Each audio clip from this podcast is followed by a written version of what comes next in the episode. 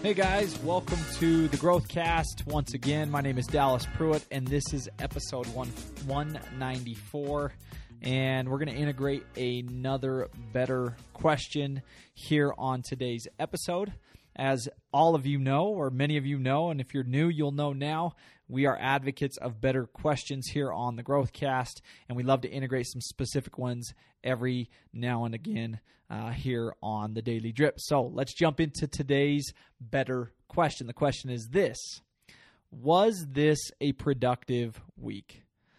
Was this a productive week for you? As with a lot of my better questions, this one has a second layer. And that second layer is this What can you do today to guarantee the answer to the first question is yes?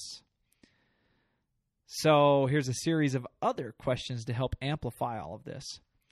Do you need to plan better? Do you need to focus better? Do you need to say no more often? Do you need to do a combination of all three of these things in order to ensure the the that this week is productive, that this is a productive week, that your weeks are productive? Today's a reminder to slow down, reflect, and dissect your week and your weeks as they continue forward with the intent of making them better and ensuring productivity. With these questions in mind, it makes me think of a quote by Dale Carnegie An hour of planning can save you 10 hours of doing. It also makes me think of a, of a similar quote uh, by Steve Jobs that goes something like focus on simplicity or focus and simplicity. Once you get there, you can move mountains.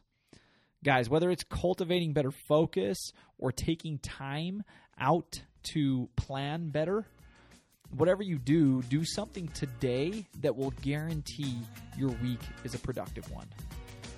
All right, guys. Thanks for tuning in as always to this uh, to this drip here, 194, and uh, today's better question. Make it a great day today, so that you can add to the sureness of that productivity for this week.